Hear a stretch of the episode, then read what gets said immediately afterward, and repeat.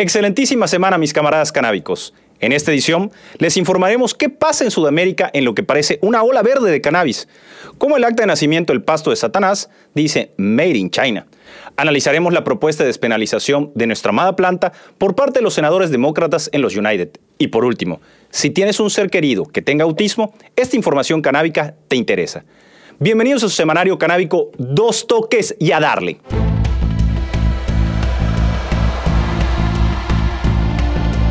En la semana que transcurrió, los congresos de Perú y Argentina aprobaron modificaciones a su marco legal para que nuestra adorada llamada planta sea una realidad para sus habitantes. El Pleno del Congreso peruano aprobó una ley que incorpora y modifica artículos que regulan el uso medicinal y terapéutico del cannabis y sus derivados. Solo falta la promulgación del Ejecutivo para que el país andino autorice finalmente el cultivo a través de asociaciones del cannabis para uso medicinal y terapéutico. Mientras, en Argentina, fue aprobado este jueves 15 en la Cámara de Senadores de los Pibes un proyecto regulatorio de la cadena de producción, industrialización y comercialización de la planta del cannabis, sus semillas y sus productos derivados para igual uso industrial y medicinal, incluyendo la investigación científica. Lo anterior con vistas a satisfacer el mercado local y generar exportaciones. La iniciativa promete convertir al cannabis en otro commodity de los que exporta la Argentina, tal como ocurre con los granos o con la carne. En México seguimos esperando a que nuestros legisladores hagan su chamba, ya que hasta la fecha llevamos tres años de un proceso legislativo viciado y que no se ha materializado, perjudicando tanto a usuarios como al sector privado, que están ávidos de entrarle de lleno a la industria. La pregunta sigue siendo la misma, ¿y para cuándo la regulación? Un equipo de investigadores de la Universidad de Lausana ha descubierto que fueron los antiguos habitantes de lo que ahora es China los que comenzaron a cultivar la planta hace más de 12.000 años cerca de las fronteras de Kazajstán y Kirguistán y todo lo que termina en Tam, contrariamente a la opinión generalizada, según la cual el cannabis se domesticó por primera vez en Asia Central, nuestros resultados tienden más bien a situar un origen único en Asia Oriental, que se remonta a principios del Neolítico. Esto convierte al cannabis en una de las primeras especies en cultivarse, junto con el trigo y la cebada, revela Luca Fumagalli, autor principal del artículo publicado en la revista Science Advances, en el que participaron científicos de Gran Bretaña, China, India, Pakistán, Qatar y Suiza. Los diferentes tipos de marihuana habrían comenzado a divergir del tipo original en algún momento después de su domesticación, y el estudio demostró que el tipo de cáñamo se hizo prominentemente hace unos 4.000 años, presumiblemente cuando la gente comenzó a seleccionar las plantas para la producción de fibra.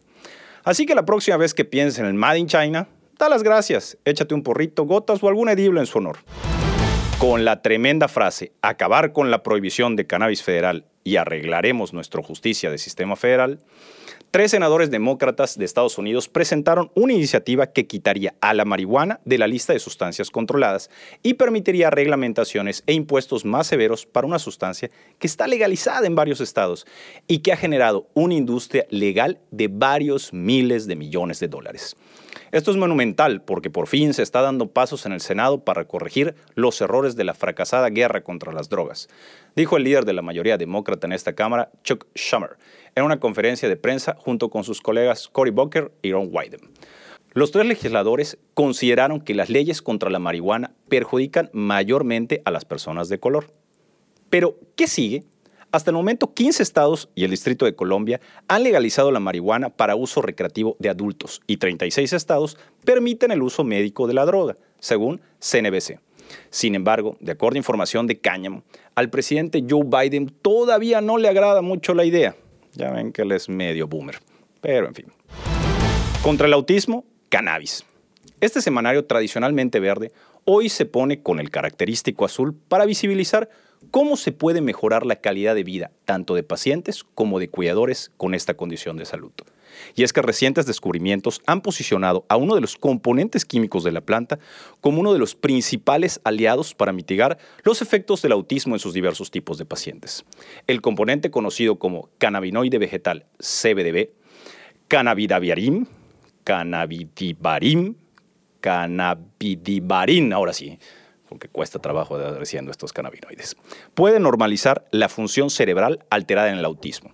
Los investigadores del Instituto de Psiquiatría del King College of London, ah, el inglés sigue bien, concluyeron que el estudio proporciona prueba preliminar de concepto que en el cerebro autista adulto la administración aguda del CBDB, ni de loco lo vuelvo a decir otra vez, puede modular los circuitos estriados atípicos hacia la función neurotípica.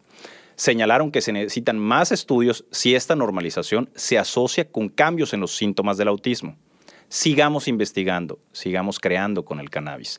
Aquí vemos que bien vale la pena. Pues eso es todo por esta semana, camaradas. Nos vemos en la próxima. En este semanario, dos toques y a darle. Mientras tanto, sean felices y rólalo.